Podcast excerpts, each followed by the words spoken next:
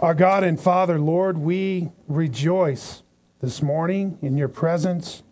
We bow our heads in reverence for you. Oh God, we praise you and we thank you for your goodness and your mercy to us. Oh God, we thank you for the great privilege that we have to know you and to love you and to experience you and to walk with you and to talk with you and Oh Lord, the great privilege that we have, even to have our life and our breath and everything that you give us. Oh Lord, I pray that you would open our eyes anew this morning to see the great privilege of life and all that you are to us. And so much more than that, God, we are the objects of your saving love. That God, you have snatched us from the fire that you have given us every spiritual blessing which is in Christ, that you've come to live in our hearts by your blessed Holy Spirit and caused us to be partakers of the powers of the coming age, to experience your righteousness and your peace and your joy, even here and now. We thank you for all that you have done for us in Christ. And Father, we ask that you would strengthen our faith and Help us, Lord, to see more clearly and to hear and understand your word and respond in obedience. I pray, Lord, that we would continue to grow up in our faith and grow in respect to salvation and grow in the grace and knowledge of our Lord Jesus as we look intently at your word. Thank you for the privilege that we have to gather in this place and to freely proclaim your word. Give us eyes to see and ears to hear. In Jesus' name we pray. Amen. Okay, so then that brings us to our section of text in um, Second Thessalonians chapter 3. And uh, last week we, we dealt with verses 6 through 12. And um, I just want to give you a brief review of that section. You recall that Paul makes a. Uh, transition in the text at verse 6. And there he begins to address an issue that's in the church, and uh, he uh, begins to talk about the issue that had been going on there in the church where uh, there were some Christians who were living an unruly and undisciplined life in the church. And even after being corrected by Paul and the apostles, and addressed in the letter that he wrote in First Thessalonians, these still remained obstinate and disobedient. And so Paul is saying, okay, here's what you do when you have this kind of situation where you have this public, ongoing practice of sinful activity, even after uh, correction. And so he kind of goes into the whole issue and process of church discipline. And so we looked at that last week and we talked about verses 6 through 12 and there in, in uh, verse 6, Paul gives them an imperative commandment. He says, Now we command you, brethren, in the name of our Lord Jesus Christ. And when he, when he, when he addresses that in the name of our Lord Jesus Christ, he's saying, I'm giving you this commandment by the authority of Jesus himself. And of course, remember I told you that this, this uh, titles that he gives Jesus the Lord Jesus Christ. Whenever Paul uses all three of those, he means to emphasize, um, if you will, it's the majestic title of Jesus. Those, those three titles together talk about the whole uh, nature of Christ and who he is. And, and so he's, he's bringing Christ's authority upon this and giving them an imperative commandment. So when he does this and gives them this serious commandment, what is it that he commands? And here's what he says in verse 6 that you keep away from every brother who leads an unruly life and not according to the tradition you receive from us. So, Paul is commanding the church, as we said last week, to shun and ostracize their Christian brother who is remaining in this unruly state. And he says that you keep away from them. Okay? And uh, this is an imperative commandment that the church is to deal with publicly. And uh, so he goes on, and then verses um, uh, 7 and 8, Paul presents a contrast between those brothers who are living in that unruly state and his own life. And he talks about how when he was there, he was an example to them of the things that uh, he is, is talking about. And he presents his own life in contrast to the life that these unruly brothers are living, okay? Which he kind of lays out um, there. And he goes on, he says, For you yourselves know how you ought to follow our example because we did not act in an undisciplined manner among you. And so he's, he's saying that these brothers in the church, the few who are disobedient, are living in an undisciplined way and they're not doing any work. And Paul says, But you know, when we were there, we did work. And we, when, when we implored you to follow our example, and he goes on, verse 8, nor did we eat anyone's bread without paying for it. But with labor and hardship, we kept working night and day so that we would not be a burden to any of you. And of course, you know, Paul there is just laying out the fact that he, he set this example, not only him, but the other apostles that were with him, Silas and Timothy, that they uh, were laid forth this example, that they, they took care of themselves. They made their own sustenance in order, he says, that we wouldn't be a burden to any of you. Verse 9, not because we do not have the right to this, but in order to offer ourselves as a model for you so that you would follow our example. And so here Paul affirms the right of teaching pastors for monetary support from the church. And he says they have a right to this. And, and yet he's saying that uh, uh, they didn't exercise that right. And they did that on purpose to set forth this, this example when they came through Thessalonica. Well, he goes on, verse 10 through 12, and he says, For even when we were with you, we used to give you this order. And now he's talking about again, look, we used to give you this imperative. What was this imperative? If anyone is not willing to work, then he is not to eat either. Right? In other words, the church doesn't exist to feed the mouths of lazy loafers. Right? Instead, Christians are given this order by the apostles and by Jesus. What? That they should work. They should live a quiet life and work and mind their own business, right? And they should work so that they have an abundance so that they can do what? Share with those who do have need, with those who do have legitimate needs, right? And so uh, he goes on For we hear that some among you are leading an undisciplined life, doing no work at all, but acting like busybodies. Okay? And so he's, he's, uh, he's writing about this situation. And he says, We hear about this very specific thing that's going on. Okay? And he's addressing that very specific thing, and he's saying that those people who do no work at all are living an undisciplined life, and that that behavior is worthy of correction by the corporate body of the church. You see how that's contained in Paul's words? Not only is it worthy of correction, but listen, he's giving a command to the church by the authority of the Lord Jesus Christ that they deal with this issue. How should they deal with it? Well, he goes on here. Such persons we command and exhort in the Lord Jesus Christ to work in quiet fashion and to eat their own bread.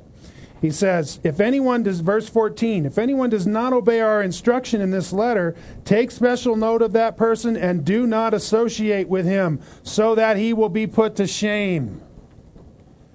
You see that? Paul is giving an imperative commandment that the church deal with this issue. And uh, because he says these per- people are living an undisciplined life, they're not honoring God by the way that they live.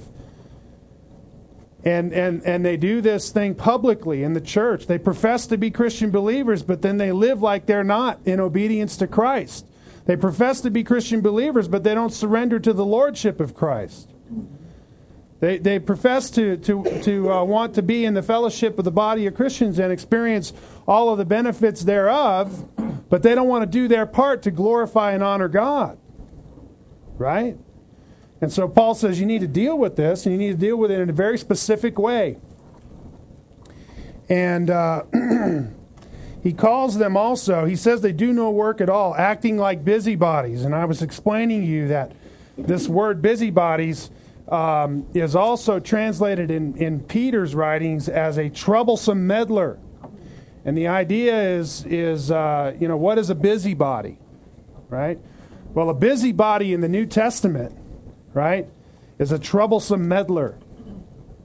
So the idea is they don't work. Instead, what do they do? They go around causing trouble and getting into people's business and dealing in other people's affairs. And it's, it's typically related to trouble they're causing with their mouth. Their mouth is running and causing trouble instead of them being quiet and working hard like Christians ought to do. They're running their mouth and getting in other people's business instead of being quiet and working hard like a Christian ought to do. You see that? You see the contrast? Yeah? Okay. And so Paul's saying, look, you need to deal with these people. You need to deal with these people as a church together. Okay? And so uh, that brings us to verses 13 and following.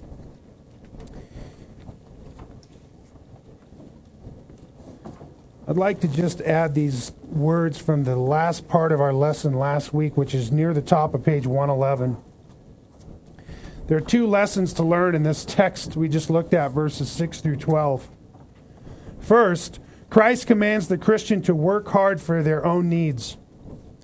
And second, the Christians that Christians are not to be busybodies, that is troublesome meddlers in the business and affairs of others.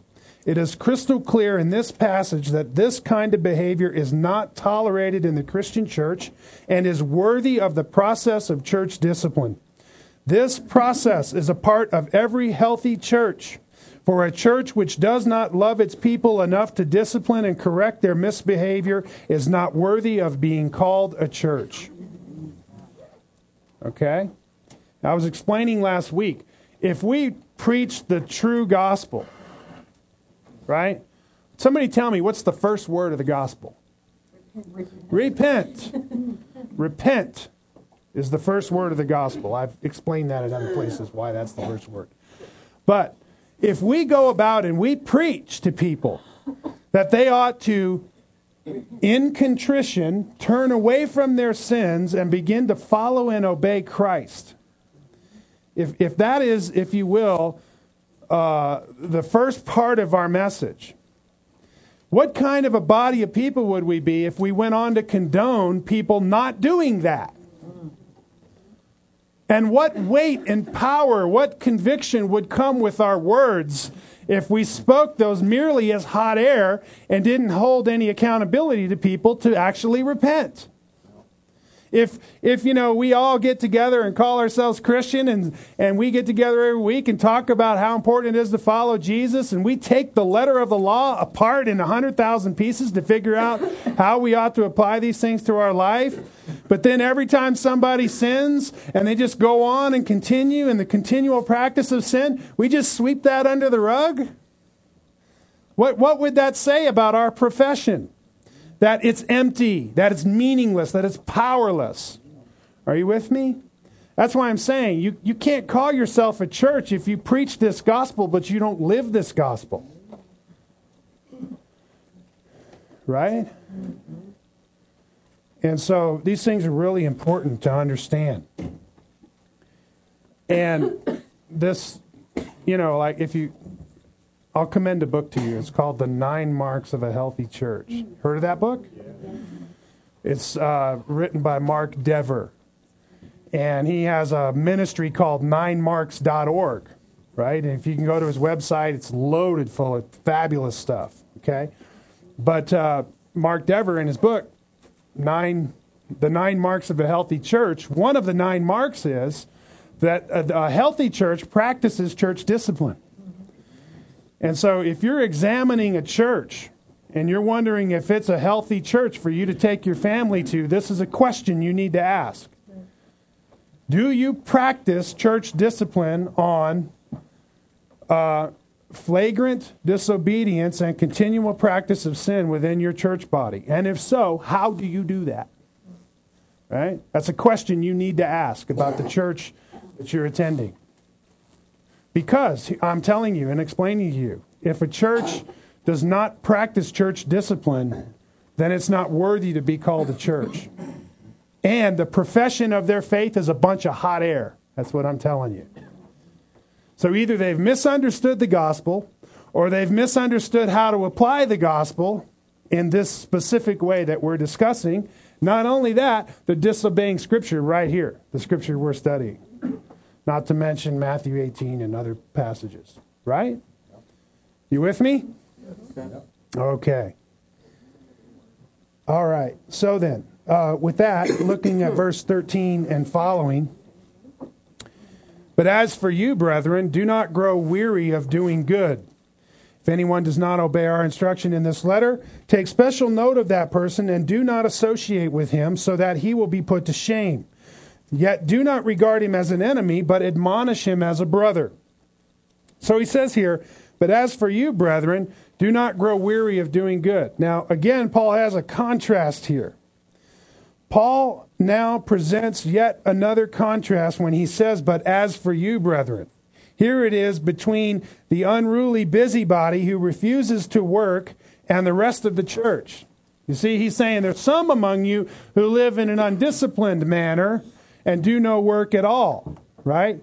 But as for you, the rest of you who do what is right, who follow Jesus and live in a disciplined and quiet, hardworking way, right? As for you, he says, do not grow weary of doing good. Doing good how?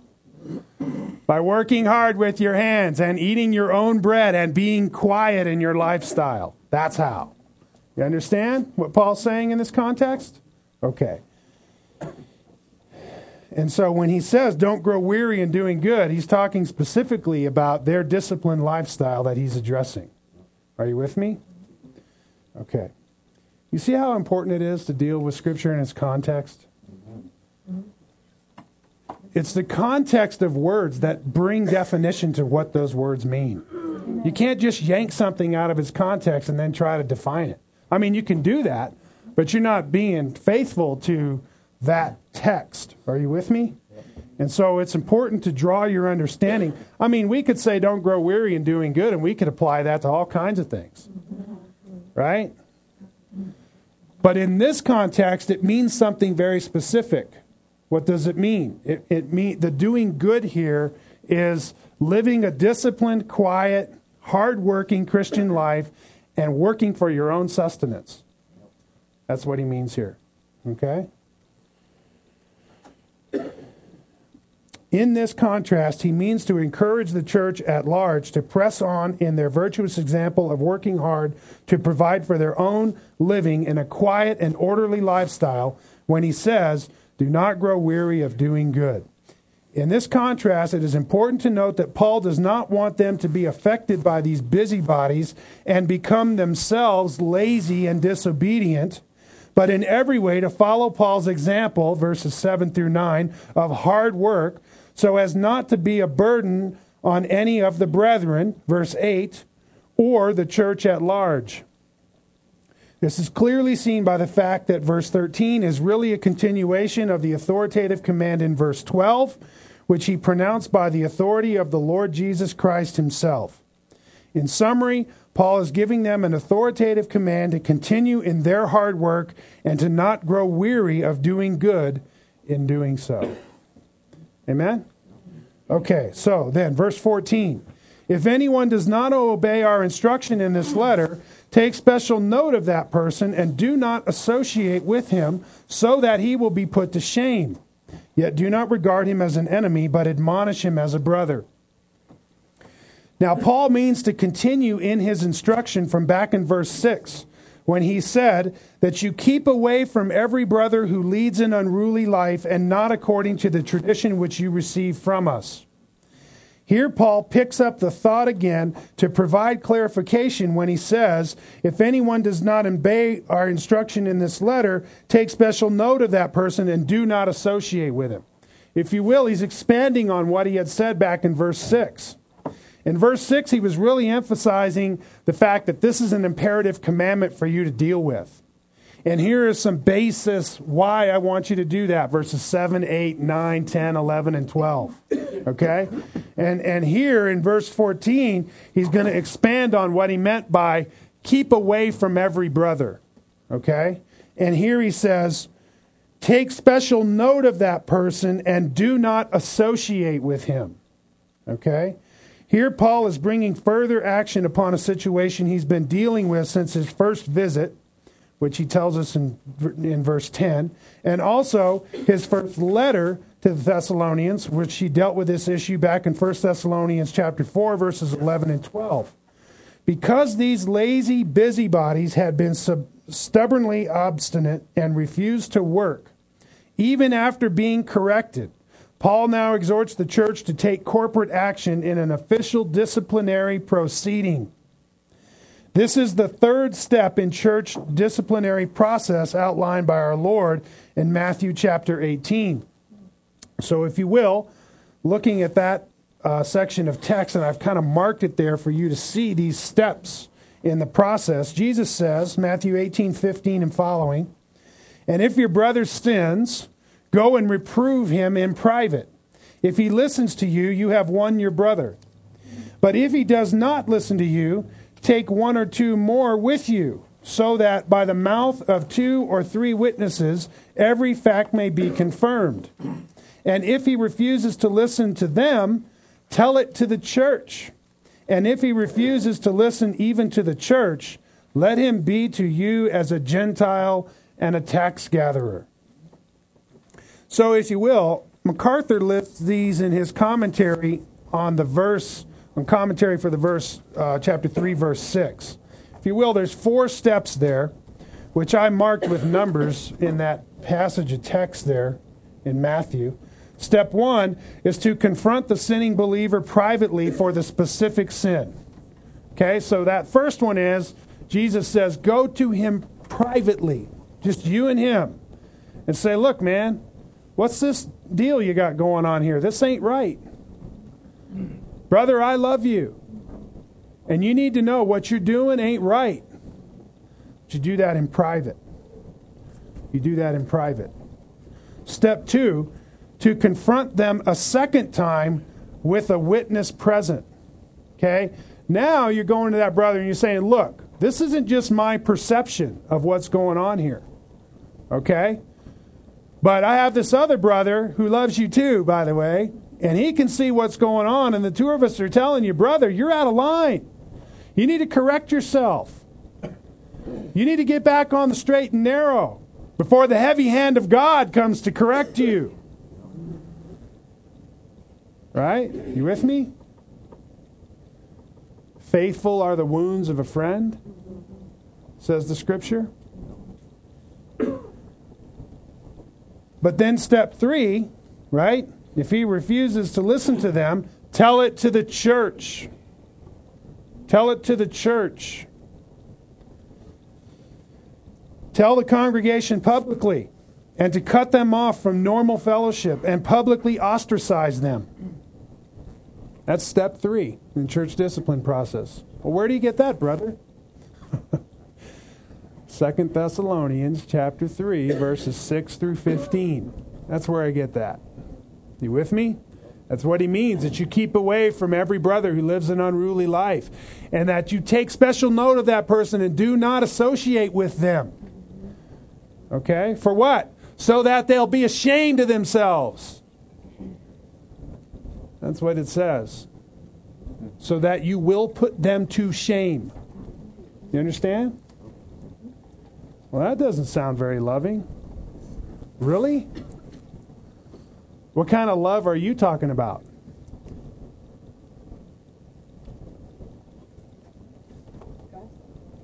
You with me? When you say it's not loving to ostracize a sinning brother, I want to know what kind of love you're talking about. Because that's not God's kind of love. God's kind of love deals with problems, it doesn't sweep them under the rug. God wants us to be restored to fellowship with Him. God doesn't want us to sin. Why? Sin is destructive. Sin hurts. Sin hurts people. Sin destroys people. Sin sends people to hell. Sin severs people from fellowship with God. Sin cuts people off from God and sends them to an eternal death outside of God's good presence to bless. Amen? Sin is utterly destructive, right? And so if you love somebody, you're going to deal with their sin. You're going to try to help them in a spirit of gentleness, right? There's a way that you do it. Of course, I'm not suggesting we go bust them over the head with the Bible necessarily, right? But the point is, is that God's kind of love demands, not only demands, but commands us by the authority of Jesus Christ to deal with that issue. Amen? That's what true love looks like, family. You understand? That's what true love looks like. And that's why God commands us in the world in the word to deal with it that way. You with me?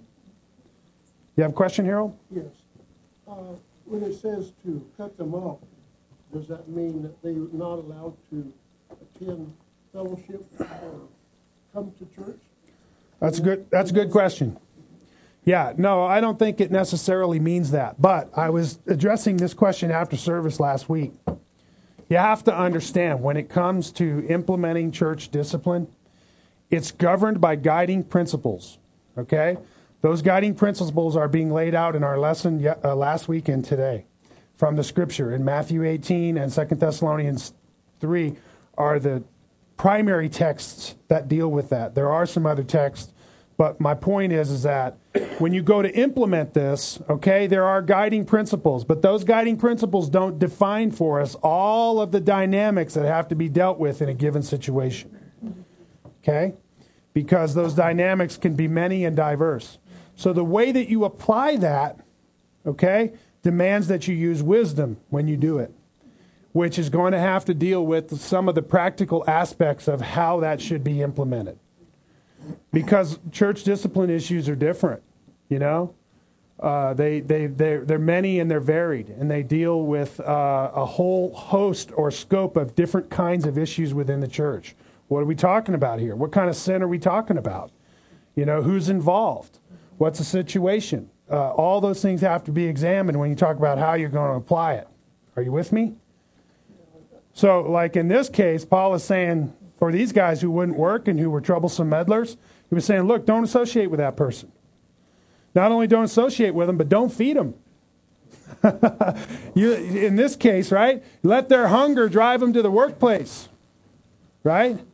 But of course, that may be different for somebody who's dealing with, for example, sexual immorality or, or uh, you know, some other kind of uh, a sin that has to be addressed in, in the process of church discipline. So when you go to deal with that issue, it's going to depend on what are the circumstances of that issue. Are you with me? As to how you apply it.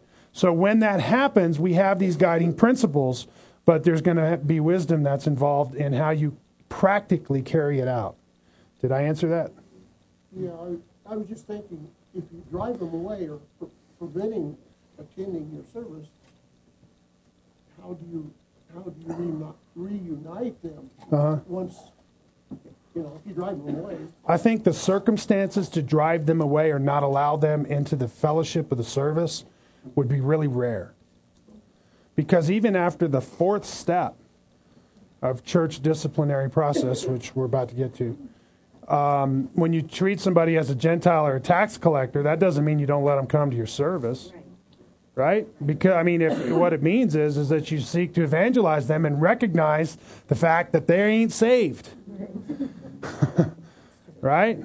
I mean, you can you can come here, but don't be confused about who you are. You're not a Christian if you live publicly in sin, especially among the fellowship of this body, and we recognize that together.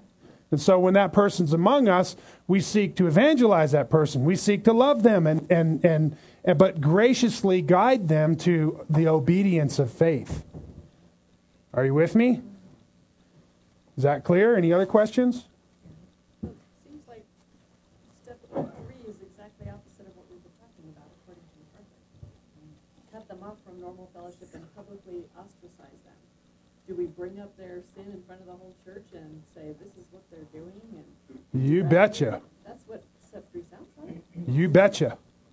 So I'm sorry, I don't see the, the ambiguity. Well, in Second Thessalonians three six, just stay away from them so they'll be ashamed. Uh-huh. Is that different than tell the congregation publicly and cut them off from normal fellowship and publicly ostracize them? No, how is that different? So if Paul says to the whole church, okay, I'm writing a letter to Heritage Christian Fellowship. You with me? This is a letter for the whole church. And in your midst, you have this sinning brothers who do no work at all, who are troublesome meddlers, who, um, you know who they are. So I'm writing to you, the church, to tell you how to deal with these guys. Keep away from them, do not associate with them. Right? That, that's what he's saying they should do. So um, that's telling the congregation publicly. It's, it's, it's saying to the congregation publicly, here we have these sinning brothers, and here's how we need to deal with them. Why do we do this? So that they will be ashamed of themselves. So that when they come into the fellowship of the church and nobody will talk to them and people won't openly embrace them and love them, we want to drive them to shame so that they will humble themselves and repent of their disobedience before God. And here we all are, God and everybody, saying to you, Your sin is unacceptable to God and it's unacceptable to those of us who love you. That's what that's, what that's about. So, um, so I, I, don't see how that's uh, different from step three. I'm sorry. I do want to answer your question. Yeah, I guess I'm just confused if we're saying we're not kicking them out of the church. I don't understand what publicly ostracized means then. Okay, Terry? Well, not publicly, but also personally, you, you don't say we're, we condemn you for not working and then invite them over to dinner at our house and feed them and allow them to keep on not working and providing for their own needs. Oh, so when I get it, I, I think I think I get it. So when you say when you say when I have written publicly ostracized, you see that as put him out of the fellowship of the church. Is that what you're saying? That's what it seems like to me. Yeah. Well, so I don't see Paul saying that necessarily. Okay. Um, however, that may be something that needs to take place. That may be something that needs to. I wonder, you know, what is a troublesome meddler? So don't enable them essentially. Don't enable their behavior. Definitely don't. Keep them in the fellowship, keep loving them, and say, go get a job, bud. Well, so here's what uh, he's going to go on. Listen, he's going to go on to say, do not regard them as an enemy, but admonish them as a brother. Question Do you kick your brother out of the fellowship of the church? Well, like I said a few minutes ago, not normally. Not normally. There may be a situation where it demands that you do that. I'm not saying that that's not the case, right? But uh, uh, again, it's going to take wisdom and it's going to take an examination of the circumstances as to understand how to practically apply this. These are guiding principles for us. And these are guiding principles about a situation that we don't even know everything about this situation. We know some details about it, but if you will, these are guiding principles for how the church corporately deals with um, uh, flagrant, open disobedience. And so, again, it's just guiding principles. It's not, you know, somebody said, well, do we let them partake of the Lord's table? No. Right? There's all these questions that come to pass based on the dynamics of the whole situation. And, and these are principles to help guide us. Yes, ma'am. Isn't part of this step to um, have more people be aware of their sin so that they can, like, like bring it to the church to let people know that it's happening, that it's going on? Yeah, typically when we do this here, okay, we, when we tell it to the church, it comes to the church with words like this We want you to go to this brother or sister and love them. We want you to express your sincere desire to help them. We want you to, to uh, uh, express your sincere desire to see them come to repentance and obedience. We want you to personally hold them accountable for what they're doing in a spirit of love and gentleness. Right? And in some cases, we want you to plead with this brother to repent of his sins. You know? Uh, uh, you know, I mean, it, again, it depends on the dynamics and the scope of the situation. There's been a situation in our past, in our church history here, where we have we have asked the church to publicly, to, to personally go. Everybody in the church, go to this brother and plead with him to repent of his sin. So uh, I think I answered that question.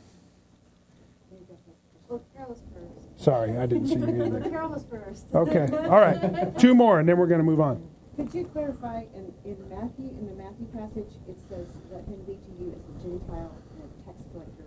And then here it says in three fifteen, don't regard him as an enemy, but admonish him as a brother. Yes, I, That looks like opposite things to me. it does, which So, is could what you is. clarify what's I'm. going on there? That's the whole next five ten minutes of my Okay. class. Then go to Mary. Okay. I was thinking that maybe it's hard for us to understand this because the fellowship then, I think, is a lot closer than what a lot of us are used to fellowship being. We think fellowship is, a lot of us, our experience has been going to church on Sunday, and if we're all in church on Sunday, you know, you may not see them all week, but you're in church on Sunday, and that's fellowship. Whereas in this and the Thessalonican church and a lot of the Old Testaments, they were eating together every day. I think. hmm So it was, Yeah, well, certainly in this situation, right? Uh, so these people were getting their meals with everyone every day. They were getting a free ride every day. you got it. Get get this. Guess what? All of a sudden, we're going to cut that guy off. Yeah. And guess what? All of a sudden, he's got a big problem on his hands. Yeah. So they were supporting Yeah. him and allowing him to not work. You got it. They were supporting. You remember how I told you that uh, "eat your own bread" um, is a Hebraism, which talks about your whole life substance. She, she's right. She's saying they were supporting him. These people in the church were supporting these troublesome meddlers who wouldn't work. These loudmouth busybodies. And Paul's saying, "Look, it's time to cut them off." Right.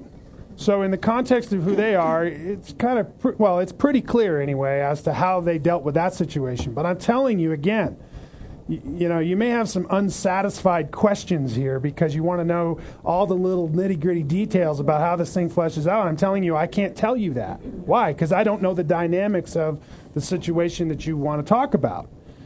The way that you practically employ these principles is going to vary from situation to situation based on the wisdom that is demanded by the guiding principles and how you flesh that out in the scope of the situation that you're dealing with. Are you with me? Okay. But thank you for that insight, Mary Beth. That's that's definitely true. Definitely true. That uh, and so for them, you know, hey, it was uh, easy to see that uh, this was going to drive them to repentance, right? And uh, of course, you can see other examples of how this took place. For example, in 1 Corinthians 5, there's a, a church discipline situation there. And, and of course, you, you understand that that brother wound up repenting and coming back. And in 2 Corinthians 2, right, Paul's commending the church for receiving him back into the fellowship and praising God for his humility and his repentance and all of that, right? Okay, so step four officially remove them from the fellowship altogether and publicly and treat them as an unbeliever if they have persisted in sinning after the first three steps. Okay? So let's talk some more about this. Each step in the process is designed by God to restore the sinning person to repentance. Okay, that's the goal of it. The goal is not is not ultimately just to shame them. We don't want to shame anybody unless it produces some good fruit. Right? And and in this case, we want them to be ashamed so that they'll do what? And when they repent, they'll be restored to what? Fellowship with who? God first, and then the church. Because they're reconciled to God, right? Because what does sin do? Sin violates our fellowship with God. Amen? And so this process is designed to restore them to obedience to God. Okay? And, and of course, that means then fellowship with, with uh, the church. Church discipline is a loving and restorative process which is vital to the life of the church. We cannot condone the sin of believers publicly in the church because this would be a denouncing of the essential human response required as the means of salvation, which are repentance and faith. The vital step of the human response is repentance, a genuine contrition motivated by saving faith, which results in the turning from sin to Christ in obedience. Repentance and faith are the result of regeneration. Therefore, the church publicly preaches, upholds, urges, and admonishes all people to repent from their sin and publicly confess their faith and obedience to Christ in baptism. You understand? That's what we do as a church. What? What do we do? We preach that people ought to repent. We uphold that doctrine that Christians, if you want to come to Christ, whoever you are, you must repent of your sins. You have to turn away from your sins and begin to follow Christ with a broken heart of contrition, broken over your sin, broken how you have offended God, broken how you have hurt others by your sin and turn to Christ in humility, begin to uh, submit to his lordship and follow him and receive him as Lord and King and Master of your life. Amen. Amen? That's what the church preaches. We uphold that. We preach that. Listen, we urge and admonish people to do that. If you got a preacher in the pulpit and he's not urging and admonishing people to, to hate their sin and to put off the old man and to put off the flesh and teaching you what sin is and how to identify it and how to turn away from it and telling you to make war with it, if your preacher ain't telling you those things, he ain't much of a preacher. Are you with me? Not only that, he ought to be exercised about it. He ought to be, you know, Paul said, I warned you for three years, night and day with tears. He said. What does that look like? I'm telling you, it's an impassioned preacher telling people, steer clear from the coming wrath. Turn away from your sins. You've offended the holy God. Your destruction is at hand. You with me? And that's just the first part of the gospel, right? Then comes all the glorious things that happen with faith and all the benefits that come with faith and all of those things, right, together make up the gospel. Things I, I wish I could elaborate on. So listen, flagrant, continued, and public disobedience to the faith is to ultimately and publicly be dealt with in the church after many private attempts to help the erring believer. Okay, this isn't something we're quick to do. Right? As a matter of fact, we're, we're, we're usually not quick enough. Because it's the last thing in the world we really want to do. Except we know that we want to do it because we need to do it, because it's the right thing. And it, there's a point in time when it becomes abundantly clear that it's something we need to do right? And so, after many private attempts to try to help this erring person, right, there comes a point in time when it has to become public. They won't respond privately, right? If a person remains obstinate after many attempts to restore them to repentance, the church simply recognizes what is the obvious conclusion of their actions as that they are not truly saved, at least by all outward appearance, and are to be regarded as a Gentile and a tax collector. Persistent and willful sinful activity from a once professing believer is treated in the New Testament as a forsaking of the faith, which results in damnation, the same condemnation of the devil and of unbelievers. Let me put that another way. If you keep on sinning publicly, it's simply evidence that you're on your way to hell. You with me? We don't want to be ambiguous about this in the church. We need to be really clear about it. Okay? If you go on living in your sin, Here's what the writer to the Hebrews says No sacrifice for sins is left, but only a fearful expectation of fire which will consume, raging fire which will consume the enemies of God. Right? That's Hebrews 10:26. He says, "If we deliberately keep on sinning after we have received the knowledge of the truth, no sacrifice for sins is left, but only a fearful expectation of God's judgment." Understand? We cannot continue to practice sin.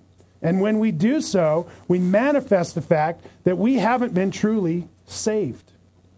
We haven't had that transforming work of regeneration that happens when somebody gets born again by the Holy Spirit of God. Because when that happens, the pattern in that person's life, right, is one of brokenness over sin, contrition, and repentance and faith toward our Lord Jesus Christ. Amen? You with me? Amen. Don't we need to clarify, Shaan, though, that this is habitual that we're talking about? Yeah. Because otherwise, I mean, we all sin. Sure, we need to All- clarify habitual, right. So it, it's habitual. It's habitual, which means it's continual, right? I like words like flagrant. I think it, you know, that implies that it's public, that, you know, hey, it's right out here in front of God and everybody, Right. right? And, um, uh, yeah, absolutely. It's imperative that we understand that this is the continual practice of sin. Because why? Well, because we all sin. Right? This doesn't mean that, you know, if you commit some sin that the church ought to immediately bring you up front and, you know, you ought to be uh, publicly be in off. line. we would. We would all be in line, starting with me. Right. So, yes, of course. We're talking about the continual ongoing practice of sin, which in this context has been addressed at least once privately by a brother. And in more times than not, usually people have been addressed 10 or 12 or 15 or 20 times before they get disciplined, right? But nevertheless, in this context, it's happened once by privately and then again with two or three witnesses, right?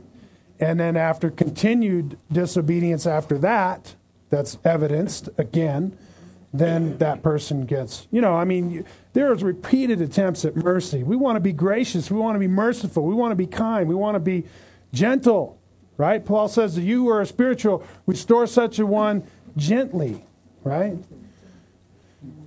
Nevertheless, Paul says, if anyone does not obey our instruction in this letter, take special note of that person and do not associate with him. He has an express purpose in mind. That purpose is so that he will be put to shame. Sin is a shameful thing, and it is to be recognized as such. Make no mistake here, Paul expects the church to unite together to put to shame a stubbornly sinful member. This they are to do by ostracizing and admonishing them, which is clearly seen by the statements, do not associate with them and admonish them as a brother. So, you know, you don't just not associate with them, but what else do you do? You admonish them, right? Yeah, by the whole time you're, you're disassociating from them, you're saying, with a long bony finger like a prophet, don't do that anymore. Are you with me? There's an admonishment that's that's coming to them. Right? It's real clear what you're doing and why. Okay? Communicating when you admonish. And of course, the obvious goal of this action is to restore them to repentance and obedience to faith, which in this case is our instruction in this letter. See here further clarification that both Christ and Paul expect obedience from Christians, and that if they persist in disobedience, both Christ and Paul expect the church to respond publicly to correct the misbehavior and to restore the erring person. It is important to see here that this is only the third step in the process of church discipline, as Paul is exhorting the church to take special note of that person and do not associate with him. We know this is the third step and not the fourth because he goes on to say, Yet do not regard him as an enemy, but admonish him as a brother. So here he's not saying put them completely outside of the fellowship of the church. Why? Because you're still accepting them as a brother. Right? There's going to come a point in time when that sin continues on and continues on even after the whole public ostracization of the church. And then you have no choice but to what?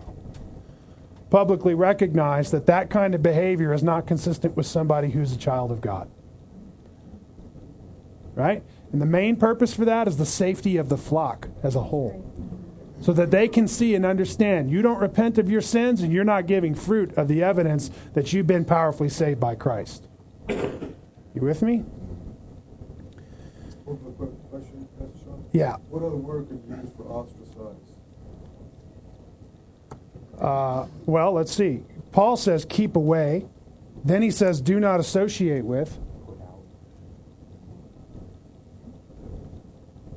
So, you know, um, I was not that familiar with the word, I don't know how many, if we all are that familiar with that. yeah, well, so then certainly you know what he means by do not associate with them, right? Or, or um, keep away from.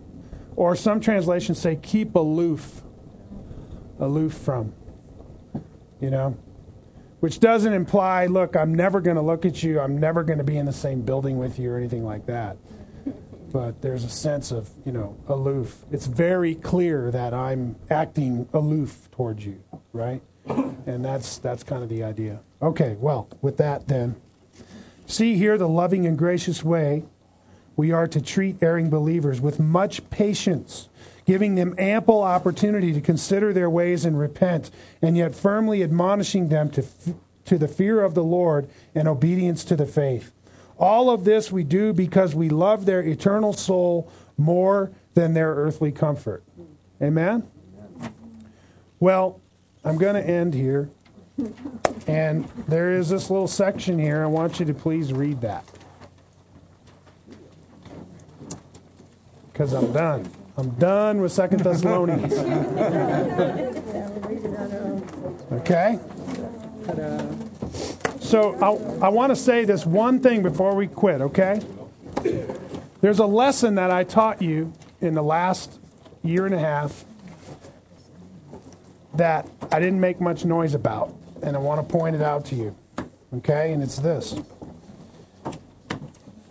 What God says in His Word is really important.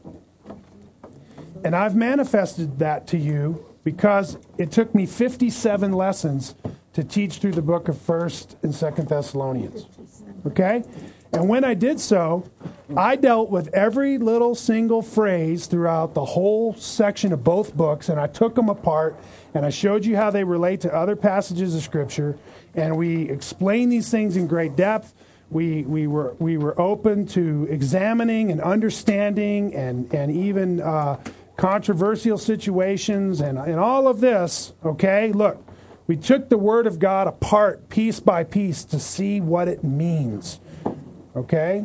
And the lesson that I'm pointing you to is this what the Bible says is extremely important. Okay? And, you know, if you're ever not here within the safety of our fellowship, I want to encourage you to pay attention to how your pastors and your teachers are dealing with the Word of God. Do, do, do they go through the book of 1st and 2nd Thessalonians in five weeks? Eight weeks?